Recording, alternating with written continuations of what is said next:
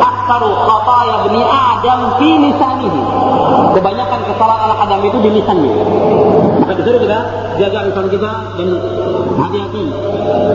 Karena terlalu gampang orang menuduh seorang mukmin dengan tuduhan yang tidak benar. Nuduh seseorang berzina, nuduh seorang yang melaksanakan sunnah dituduh mubtadi ahli bid'ah. Itu tuduhan yang tidak benar. Ya, terlalu gampang memfitnah orang, mencaci maki orang. Bahkan antum juga sering dengar ada orang yang dia melaksanakan sunnah mengajak orang kepada sunnah dituduh dengan seluri. Dua-dua yang lain. Ini akan ditanya oleh Allah. Kata Nabi, "Man qala fi mu'minin ma laysa fihi, adkhalahu Allah fi adkhalahu Allah rawqatal qabr yaum al-qiyamah." Bi. Kata Nabi dalam hadis yang sahih yang diriwayatkan oleh Imam Abu Dawud, barang siapa yang mengatakan tentang seorang mukmin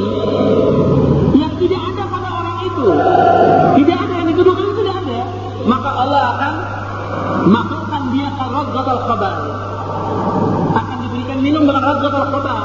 Ketika ditanya apa yang dimaksud dengan radzatul khabar, usaratu ahlin nar. Cairannya penghuni neraka.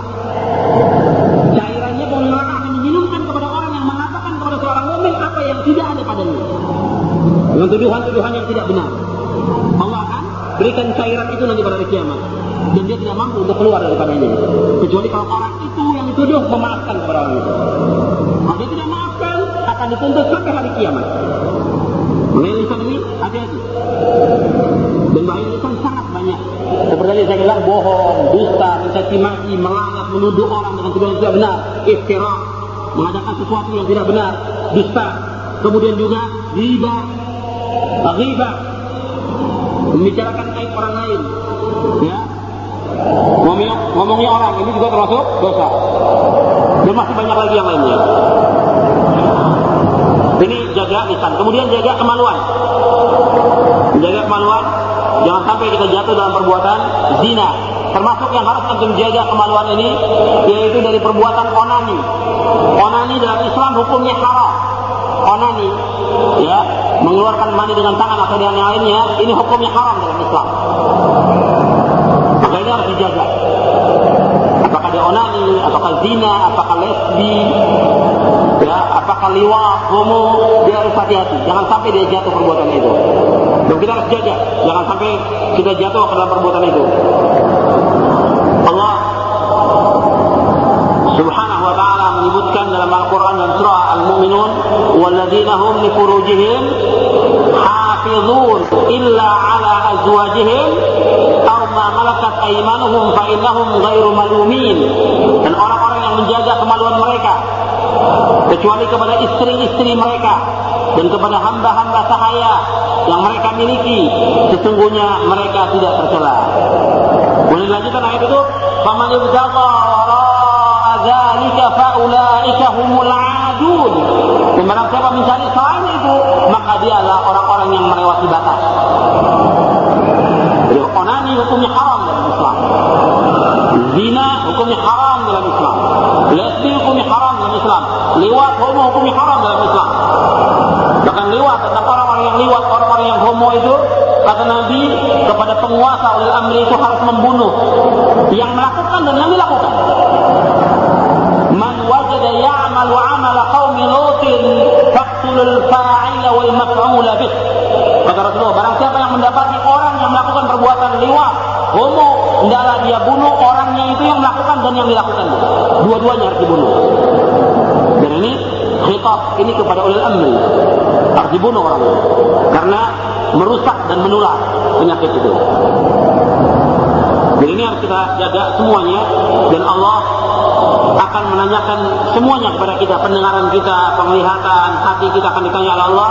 Inna sam'a wal basara wal fuada kullu ulaika kana anhu mas'ula. Semua pendengaran, mata, hati semuanya akan ditanya oleh Allah Subhanahu wa taala. Sudah, Ustaz? Sudah. Ya. Kita istirahat dulu Isya. Setelah azan saya lanjutkan lagi poin yang kedua. Wassalamualaikum warahmatullahi wabarakatuh.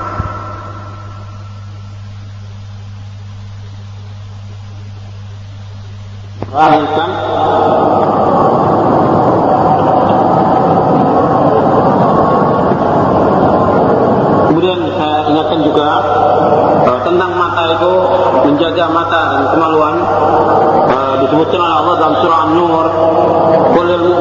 yaghuddu min absarihim wa yahfazu furujahum. Katakanlah kepada orang mukmin agar mereka menjaga pandangan mereka dan menjaga kemaluan mereka. Kemudian juga dalam hadis Nabi Shallallahu Alaihi Wasallam tentang masalah lisan, saya tambahkan lagi dalilnya disuruh kita untuk diam. Kalau kita tidak mampu untuk berbicara yang baik sampai kita menuduh orang, kita diam. Man kana yu'minu billahi wal yawmil akhir falyaqul khairan aw liyasmut.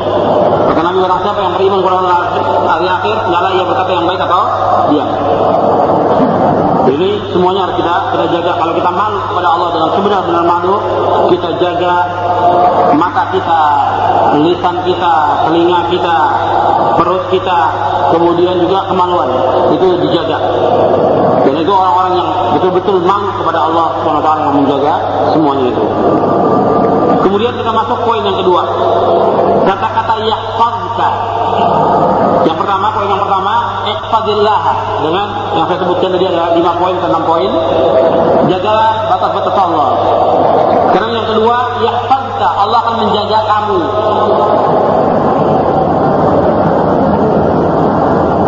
Sini dijelaskan oleh Al-Imam Ibn Rajab, yakni anna man hafidha hududallah wa ra'a huquqahu hafizahu Allah ta'ala fa innal jazaa'a min jinsil amal.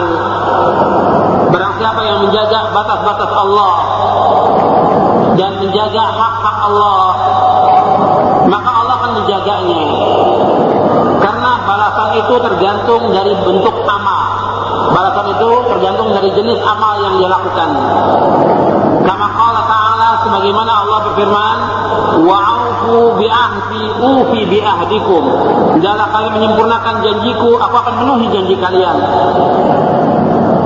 Atau dalam ayat yang fadkuruni azkurkum. Jangan kalian mengingat aku niscaya aku akan ingat kepada kalian.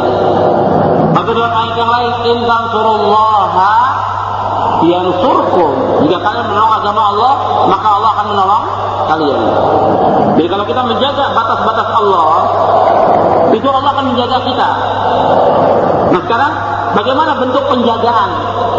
Di sini disebutkan wa hifdzullahi lil 'abdi yatadamman naw'aini.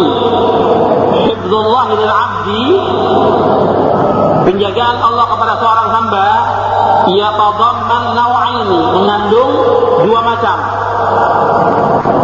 Jadi penjagaan Allah kepada hambanya mengandung dua macam. Yang pertama hifzuhu lahu fi masalih dunyahu. Yang pertama yaitu Allah menjaga dia maslahat duniawiyah. Allah akan menjaga dia dalam urusan maslahat duniawiyah. Seperti apa? Seperti Allah akan menjaga badannya, Allah akan menjaga anaknya, Allah akan menjaga keluarganya, Allah akan menjaga hartanya. Itu contoh Allah akan menjaga dia. Yang pertama ya, dari dua macam ini, yang pertama apa? Allah akan menjaga maslahat duniawiyah. Seperti Allah menjaga badannya, anaknya, keluarganya, dan hartanya. Sebagaimana Allah berfirman di dalam surah Ar-Ra'd, "Lahu mu'aqibatun min baini yadayhi wa min khalfihi yahfazunahu min amrillah." Allah berfirman dalam surah Ar-Ra'd ayat 11, bagi manusia ada malaikat-malaikat yang selalu mengikutinya. Dengan bergiliran min baini yadayhi yang ada di mukanya wa min khalfihi yang ada di belakangnya. Yahfazunahu min amrillah yang mereka menjaganya atas perintah Allah. Dikatakan oleh Abbas, humul malaikatu yahfazunahu bi amrillah. Mereka adalah malaikat-malaikat yang selalu selalu menjaga orang itu dengan perintah Allah. Kemudian Ali radhiyallahu anhu pernah mengatakan, "Inna ma'a kulli rajulin malakaini yahfazanihi." Sesungguhnya bagi setiap orang itu ada dua malaikat yang selalu menjaganya.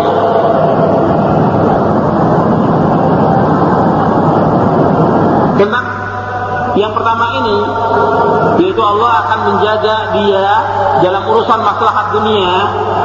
Nabi selalu berdoa untuk selalu dijaga dirinya dan keluarganya dan hartanya. Nabi tidak pernah tinggal di waktu pagi dan sore membaca doa ini. Allahumma inni as'aluka al-afwa wal afiyata fid dunya wal akhirah. Allahumma inni as'aluka al-afwa wal afiyata في ديني ودنياي وأهلي ومالي. اللهم استر عوراتي وآمن روعاتي. اللهم احفظني من بين يدي ومن خلفي وعن يميني وعن شمالي ومن فوقي. وأعوذ بعظمتك أن اغتال من تحتي. Saya ulangi bahwa Nabi tidak pernah meninggalkan doa ini di waktu pagi dan sore. Ini antum bisa lihat dalam kitab Islam Muslim, bisa juga antum lihat dalam kitab buku doa dan wirid dan buku yang lainnya tentang bacaan pagi dan sore. Nabi berdoa setiap pagi dan sore, Allahumma inni as'aluka al-afwa wal afiyata fid dunya wal akhirah. Allahumma inni as'aluka al-afwa wal afiyata fi dini wa dunyaya wa ahli wa mali. Allahumma astur awrati wa amin rawati. Allahumma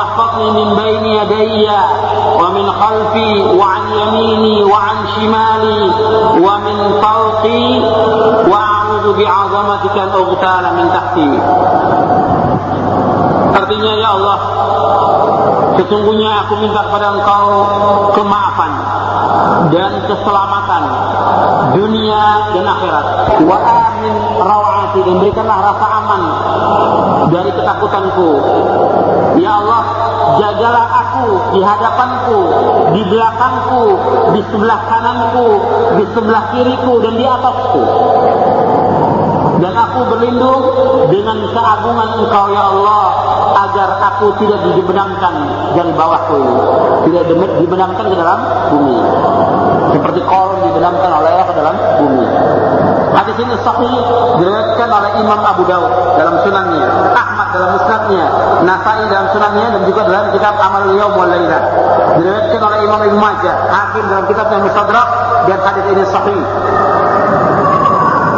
Hadis ini juga terdapat di dalam Sahih Sunan Ibnu Majah dan juga Sahih Al Adabul Mufrad. Ini doa antum baca dan ajarkan istri antum dan anak antum untuk selalu baca doa ini setiap hari, pagi dan sore. Jadi Allah akan menjaga maslahat dunianya. Dijelaskan oleh Imam Ibn Rajab, barang siapa yang dia menjaga batas-batas Allah di waktu dia kecil, di waktu dia remaja, di saat dia masih muda, dia jaga batas Allah, maka Allah akan jaga dia ketika dia sudah tua. Kalau orang menjaga, di saat dia remaja, dia jaga batas-batas Allah, dia jauhkan maksiat. Ketika dia sudah, kemudian dia meningkat muda, dia jaga juga. Nanti di waktu tua Allah akan jaga dia. Barang siapa menjaga batas-batas Allah di masih di saat dia masih remaja, Allah akan jaga di saat dia tua.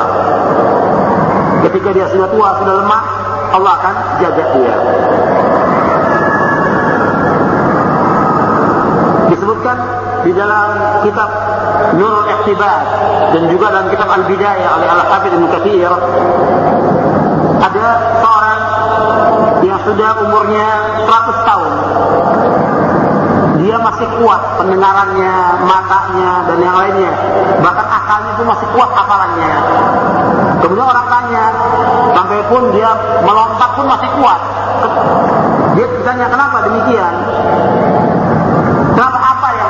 Resepnya engkau bisa kuat seperti ini? Matamu masih kuat, telinga, dan segala macam apa resepnya? Dia katakan bahwa anggota tubuh saya ini saya jaga dari sejak saya remaja, saya jauhkan dari perbuatan dosa dan maksiat, maka Allah jaga sekarang. Di saat saya sudah tua ini. Ini disebutkan oleh Ibnu Rajab dalam kitabnya Nurul Iqtibas dan juga oleh Al-Hafidh Mukatsir dalam kitabnya Al-Bidayah wan Nihayah. Sekarang kebalikannya. Waktu dia masih remaja, ketika dia masih muda, dia banyak maksiat, maka Allah tidak akan jaga dia.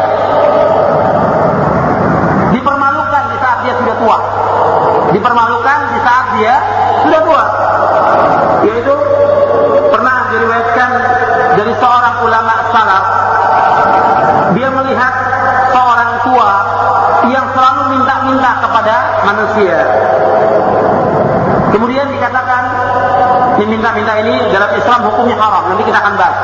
Ya, minta-minta dalam Islam hukumnya haram. Insya Allah besok kita akan bahas. Jadi orang ini minta-minta.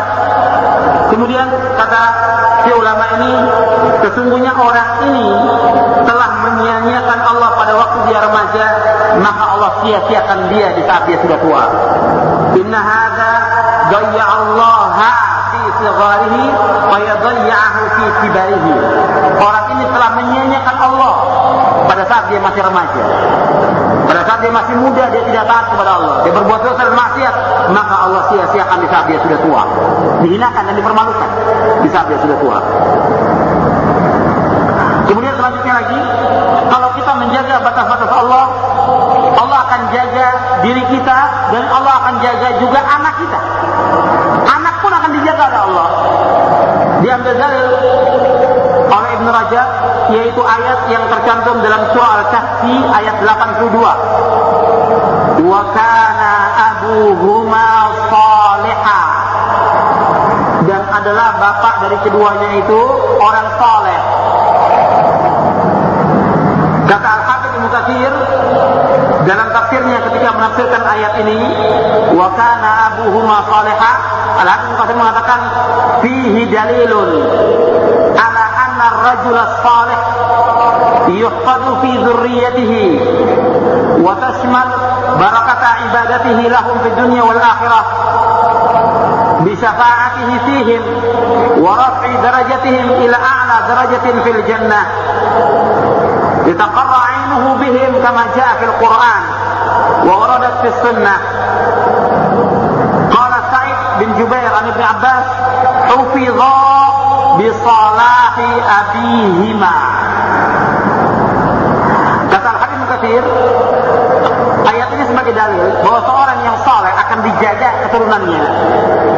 Dan ini mencakup tentang barokah ibadahnya kepada mereka pada waktu dunia dan di akhirat dengan syafaat kepada mereka dan diangkat derajatnya ke derajat yang tinggi di sorga agar dia senang. Sebagaimana disebutkan dalam Al-Quran wa kana abu kata Said bin Jubair dari Ibnu Abbas yaitu dan adalah kedua bapaknya itu soleh yaitu hufizah kedua anak itu dijaga oleh Allah bisalahi abihima dengan sebab baiknya ayah dan ibunya. Jika kedua orang tuanya taat kepada Allah baik, Allah akan jaga anaknya. Jadi bukan hanya kita akan dijaga oleh Allah, tapi anak-anak kita pun akan dijaga oleh Allah Subhanahu wa taala. Dengan dasar ayat ini, wa kana abuhuma salihah. Artinya kedua anaknya itu dijaga dengan sebab kebaikan kedua orang tuanya. Jadi kalau seorang hamba dia sibuk melaksanakan ketaatan kepada Allah, menjauhkan maksiat, maka Allah akan jaga dia dan juga Allah akan jaga dia dari berbagai macam gangguan. Kemudian ada seorang ulama salaf juga mengatakan barang siapa yang takwa kepada Allah, Allah akan jaga dirinya. Dan barang siapa yang menyia-nyiakan Allah dan tidak takwa, maka Allah akan sia-siakan dia. Selanjutnya, selanjutnya yang kedua, yang kedua dari poin yang kedua. Jadi penjagaan itu kepada seorang hamba ada berapa macam? Dua. Yang pertama apa? Dijaga apanya? Dijaga urusan maslahat dunia. Sekarang an-nawu macam yang kedua min al-hizzi wa huwa asyrafun naw'aini hifdzullah lil 'abdi fi dinihi wa imanihi. Dan termasuk penjagaan yang paling mulia dari dua penjagaan yaitu Allah menjaga hamba menjaga agamanya dan menjaga imannya. Ini yang paling penting dari yang tadi. Kalau yang tadi jaga diri kita, harta kita, anak kita dijaga oleh Allah, tapi yang lebih penting lagi kita dijaga oleh Allah tentang agama kita, dijaga iman kita. Fayahfadu fi hayatihi min syubuhatil mudillah wa min syahawatil muqarramah. Jaga dia dalam hidupnya dari syubhat-syubhat yang menyesatkan dan dari syahwat-syahwat yang diharamkan. Wa yahfadu alaihi dinahu 'inda mautihi fa yatawaffahu 'ala iman. Dan Allah akan jaga dia agamanya ketika dia meninggal dunia. Allah wafatkan dia di atas iman. Ini yang penting ini. Kita minta kepada Allah agar kita dijaga iman kita, dijaga agama kita. Jangan sampai kita terkena fitnah, diberikan musibah pada agama. Yang paling berat kalau kita diberikan musibah pada agama. Kalau musibah pada dunia, gampang. Artinya bukan berarti tidak berat, artinya dia lebih ringan dibandingkan cobaan pada agama. Kalau cobaan pada dunia bentuknya umpamanya dia kurang makan, kurang minum, fakir, susah dalam mencari maisha atau yang lain. Ini cobaan dunia. Tapi yang lebih berat agama, yaitu subuhat. Banyaknya subuhat, pemahaman-pemahaman yang tidak benar. Aliran-aliran tidak benar, keyakinan dan etikat yang tidak benar. Ini sangat berbahaya. Atau manhaj-manhaj yang menyimpang dari pemahaman salafus saleh. Ini sangat berbahaya kalau masuk ke dalam hati kita. Ini sangat berbahaya. Maka kita minta kepada Allah agar dijaga tetap di atas jalan yang hak ini. Ihdinas siratal mustaqim, siratal ladzina an'amta 'alaihim ghairil maghdubi 'alaihim waladdallin. Kita minta ditetapkan di atas agama yang hak ini. Di atas Al-Qur'an was sunnah menurut pemahaman salafus saleh. Musibah agama yang sangat besar. Saya katakan musibah agama sangat besar sebab Nabi pernah berdoa kepada Allah agar dijauhkan dari musibah agama. Musibah agama sangat besar. Di antara doa Nabi apa?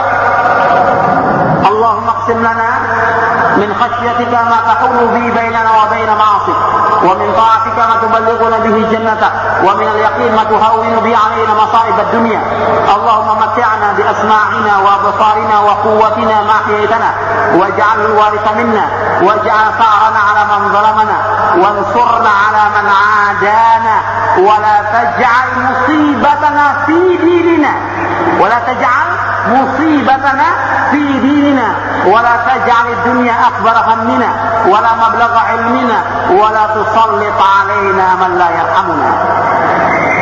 Di sini Nabi berdoa, wala taj'al musibatana fi dinina. Ya Allah, jangan kau jadikan musibah kami pada agama ini. Kalau sudah agama, musibah, ini sangat berbahaya.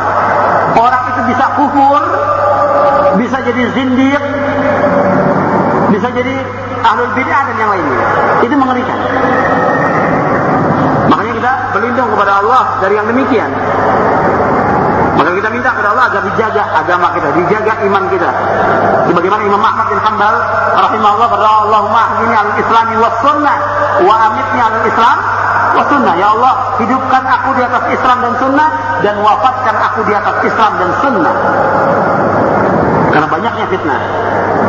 Dan kita minta juga kepada Allah SWT sebelum kita tidur kita berdoa agar dijaga diri kita dijaga agama kita. Nabi pernah berdoa. Dan doa yang selalu dibaca pada waktu tidur. Menjelang tidur hadis ini sahih Bukhari Muslim. Bismika rabbi wada'tu janbi wa bika arfa'uhu. Fa in amsakta nafsi farhamha wa in arsaltaha fahfadha bima tahfadhu bihi ibadaka salihin dengan nama engkau ya Allah aku letakkan lambungku. Dengan nama engkau aku bangkit bangun. Apabila engkau cabut nyawaku ya Allah maka sayangilah. Dan bilang kau lepaskan, artinya kau hidupkan aku bangun waktu pagi, fahfadha, jagalah. Bima tahfadu bihi ibadat salihin sebagaimana engkau menjaga hamba-hambamu yang yang saleh. Jadi yang diminta dijaga ini jaga iman, dijaga iman kita.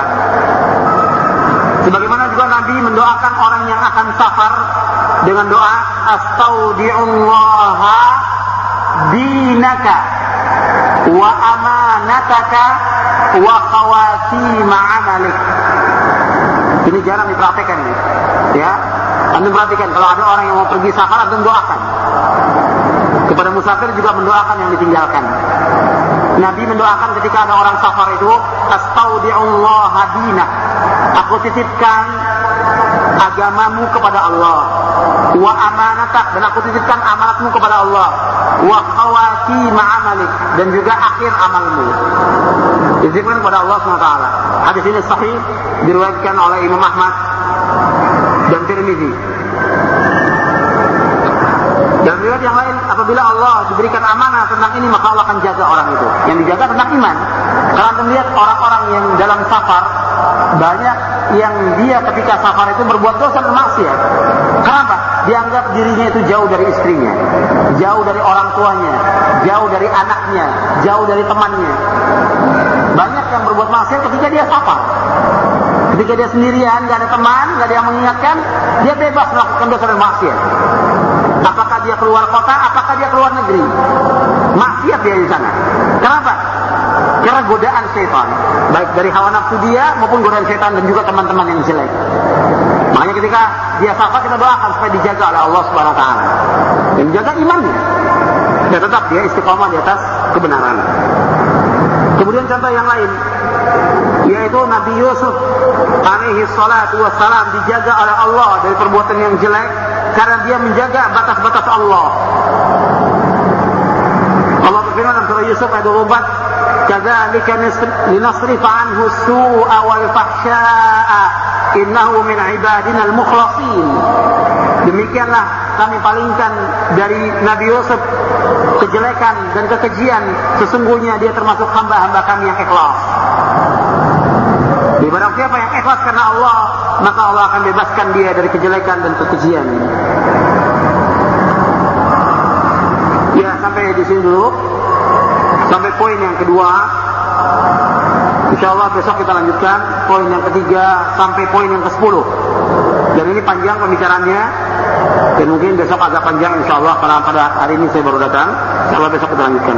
Wassalamualaikum Muhammadin sallallahu alaihi wa ala alihi wasallam wa akhiru da'wana alhamdulillahi rabbil alamin. Warahmatullahi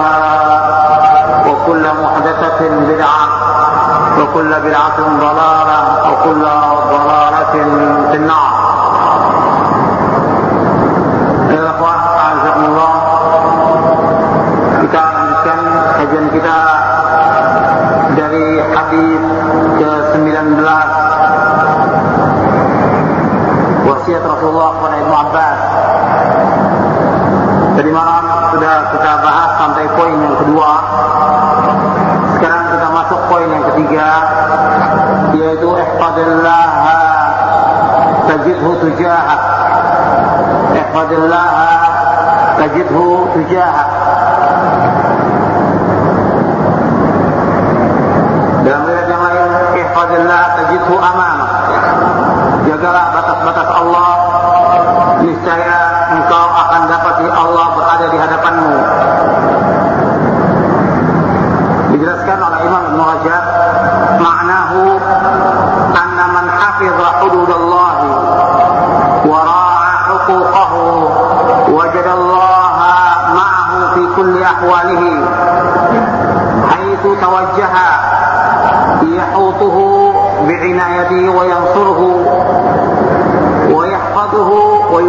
yarfa'uhu wa yusaddiduhu.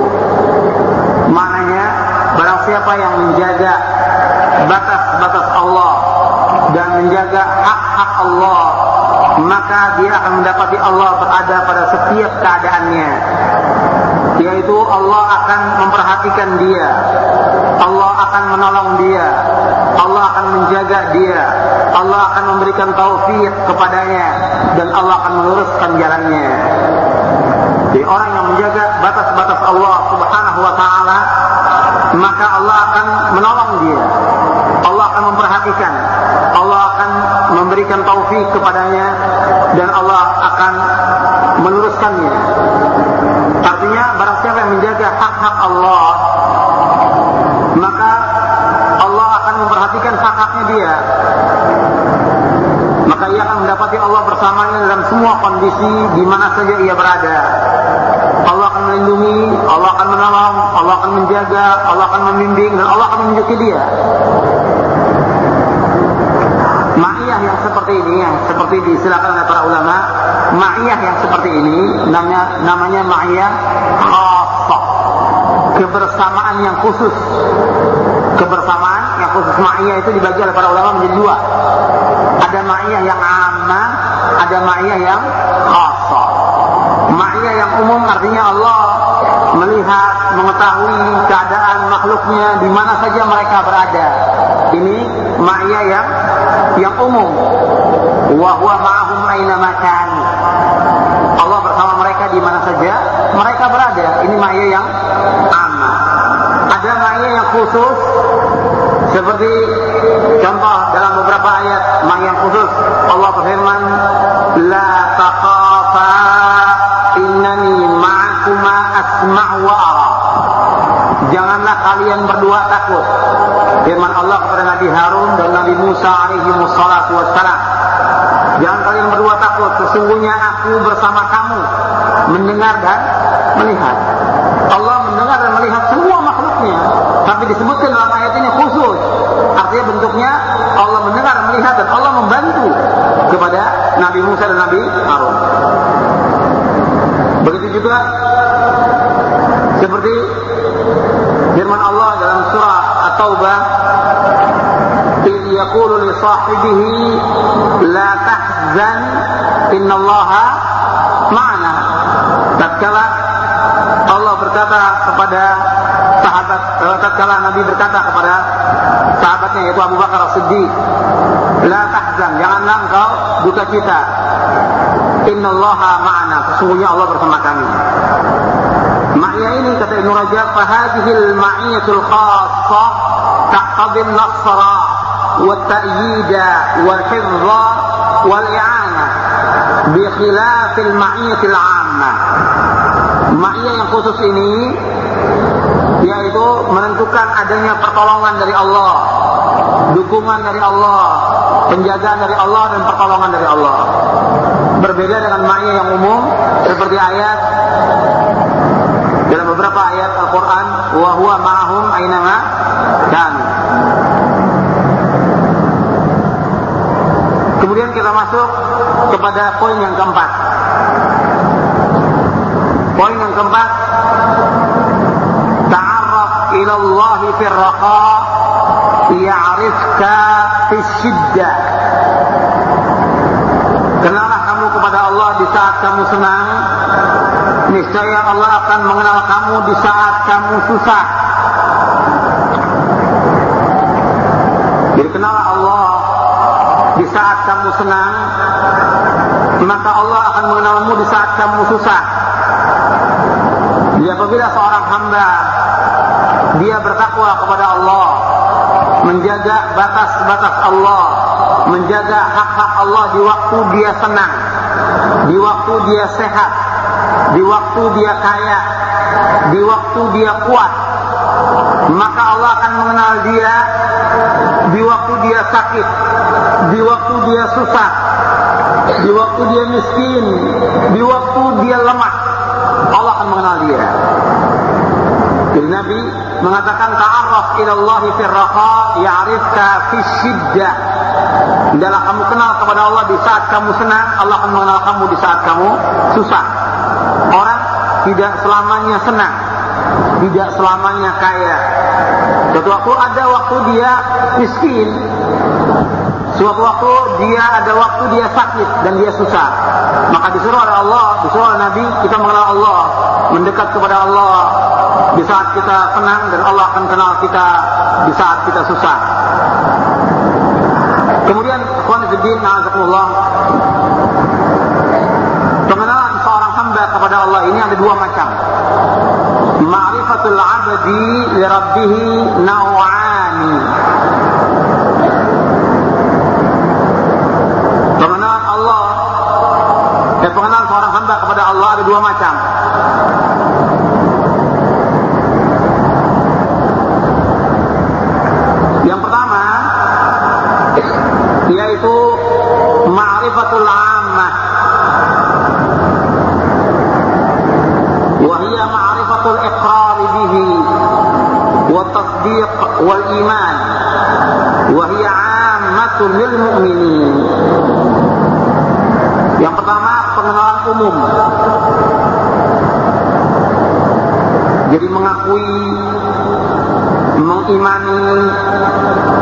Membenarkan. Jadi mengakui Allah, mengimani, beriman kepada Allah dan membenarkan Allah. Ini namanya ma'iyah, uh, namanya pengenalan yang umum. Artinya orang seluruh kaum mukminin mengakui tentang itu. Tentang mereka berikrar, mengakui, beriman kepada Allah. Tapi ada yang kedua kata Ibnu Rajab, ma'rifatun khassah. Pengenalan seorang hamba yang sifatnya khusus. Jadi pengenalan seorang hamba yang sifatnya khusus taqtadi mailul qalbi ila Allah bil kulliyah wal inqita ilaihi wal unsi bihi wat dzikrihi wal haya minhu wal haibah lahu yang kedua ini pengenalan yang khusus yaitu adanya kecenderungan hati kepada Allah secara total adanya kecenderungan hati kepada Allah secara total.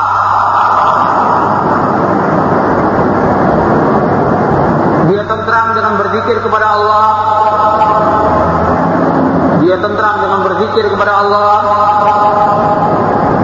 Dia malu hanya kepada Allah. Dia takut kepada Allah. Dan dia mengharap hanya kepada Allah.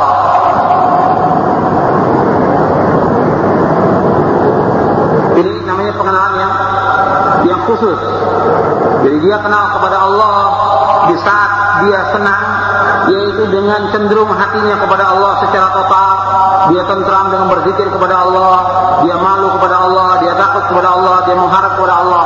Di saat dia senang seperti itu. Maka Allah akan kenal dia di saat dia susah. Ini makna dari ta'aruf ila Allah raqa ada dua, ya. Sekarang dari poin yang keempat ini tadi sudah saya sebutkan pengenalan seorang hamba kepada Allah ada dua macam. Yang pertama pengenalan umum, yang kedua pengenalan khusus. Sekarang disebutkan di sini ya'rifka fi syiddah. Allah akan mengenal kamu di saat kamu sulit. Sekarang kita bahas dulu pengenalan Allah kepada hambanya. Ini pun ada dua.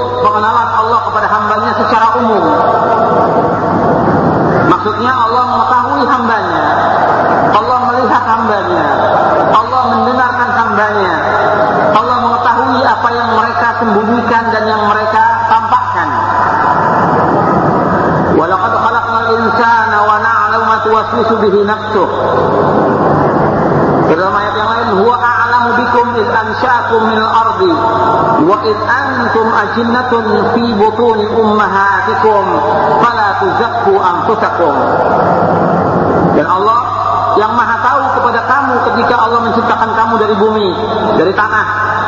Dan ketika kalian berada di perut ibu kalian sebagai janin, maka janganlah kamu mensucikan diri kamu. Artinya jangan kamu menganggap diri kamu bersih. Janganlah kamu memuji-muji diri kamu. Kalau tuzakku ampusakum.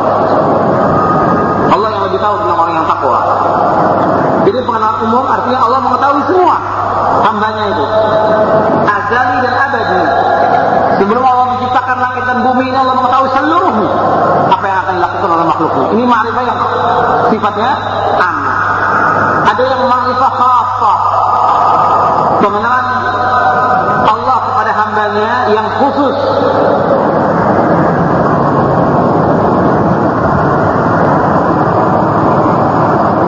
Jadi kalau yang tadi itu pengenalan umum Allah mengetahui hambanya, melihat hambanya, mengetahui hambanya, apa yang mereka tampakkan yang mereka rahasiakan. Karena yang khusus, ma'rifah khasah, wahiyya taqtadi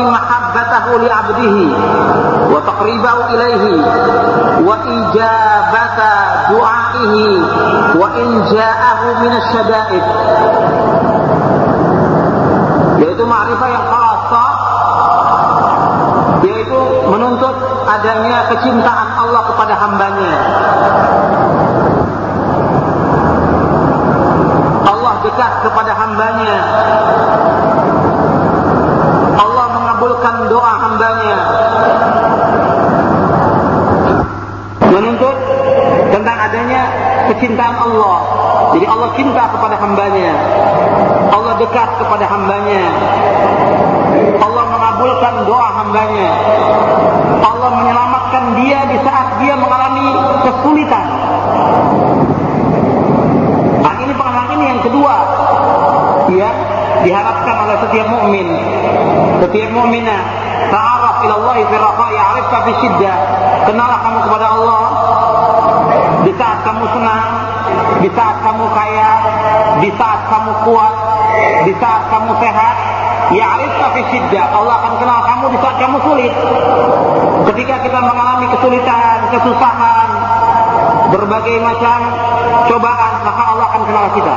Kalau kita dulu di saat kita sehat, kita kenal kepada Allah, mendekat kepada Allah, ibadah kepada Allah, mentauhidkan Allah, menjauhkan syirik, berdoa selalu kepada Allah, maka di saat kita mengalami kesulitan, kesusahan, Allah akan tolong kita. Di saat kita berdoa kepada Allah, Allah akan kabulkan doa kita.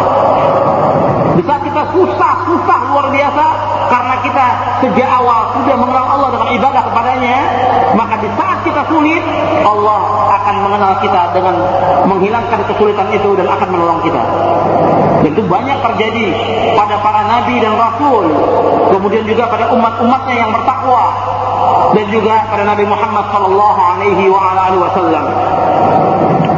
Banyak sekali disebutkan dalam ayat-ayat seperti tentang doanya Nabi Yunus ya doanya Nabi Ayyub dan yang lainnya yang mereka berdoa di saat kesulitan maka Allah kabulkan doanya Seperti doa Nabi Yunus dia la ilaha illa anta subhanak subhanaka inni kuntu minadh dhalimin. Ketika mengalami kesulitan dia berdoa dengan doa itu dikabulkan doanya Allah SWT doanya Nabi Ayub yang dia sabar menghadapi penyakit.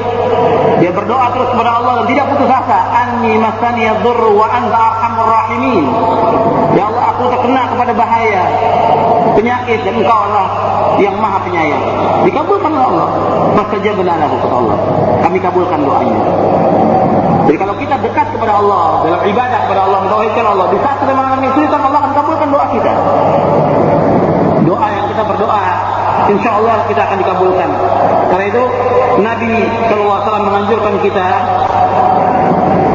untuk memperbanyak doa di saat kita senang, di saat kita sehat, di saat kita kuat. Banyakkan doa kepada Allah. Nabi bersabda dalam hadis yang diriwayatkan oleh Imam Hakim, Tirmizi dan yang lainnya dengan sanad yang hasan. Nabi bersabda, "Man sarrahu sajib